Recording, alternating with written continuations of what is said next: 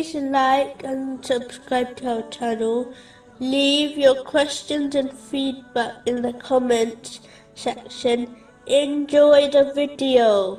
People are prone to committing sins, but Allah, the Exalted, has given people many ways to erase these sins and even raise their ranks.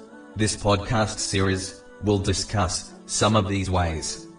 In a narration found in Jami R. Tirmizi, number 3235, the Holy Prophet, peace and blessings be upon him, mentioned three acts which erase sins.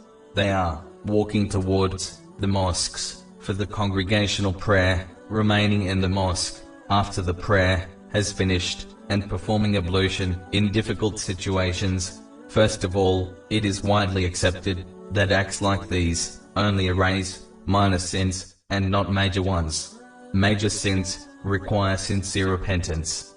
This has been confirmed in the Holy Quran and narrations of the Holy Prophet, peace and blessings be upon him. For example, chapter 4, verse 31. إن تجتنبوا كبائر ما تنهون عنه نكفر عنكم سيئاتكم نكفر عنكم سيئاتكم وندخلكم مدخلا كريما If you avoid the major sins which you are forbidden, we will remove from you your lesser sins and admit you to a noble entrance into paradise. In addition, the Holy Prophet, peace and blessings be upon him, advised in a narration found in Sahih Muslim, number 552, that minor sins are erased by actions such as the five obligatory prayers, but major sins are not. Repentance from major sins includes 1. Feeling remorseful, asking forgiveness from Allah, the Exalted, and from people who have been wronged, making up for any rights violated, both the rights of Allah, the Exalted, and the rights of people. It includes 1. Making a firm promise not to return to the sin. The first act, mentioned in the narration, quoted earlier, which is taking many steps towards the mosques to offer the congregational prayer, has been discussed in many narrations.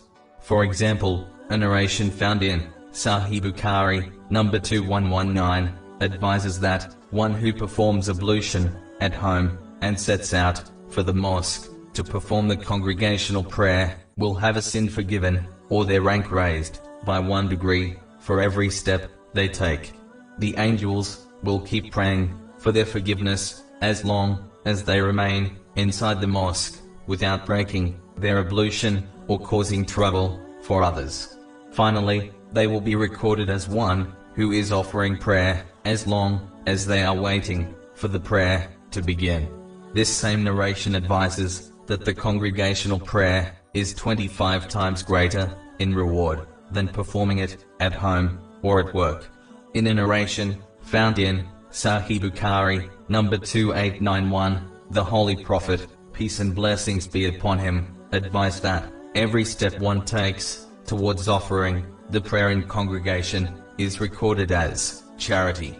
The Holy Prophet, peace and blessings be upon him, gave glad tidings of a complete light on the day of resurrection for those who walk to the mosques for the congregational prayers in the dark.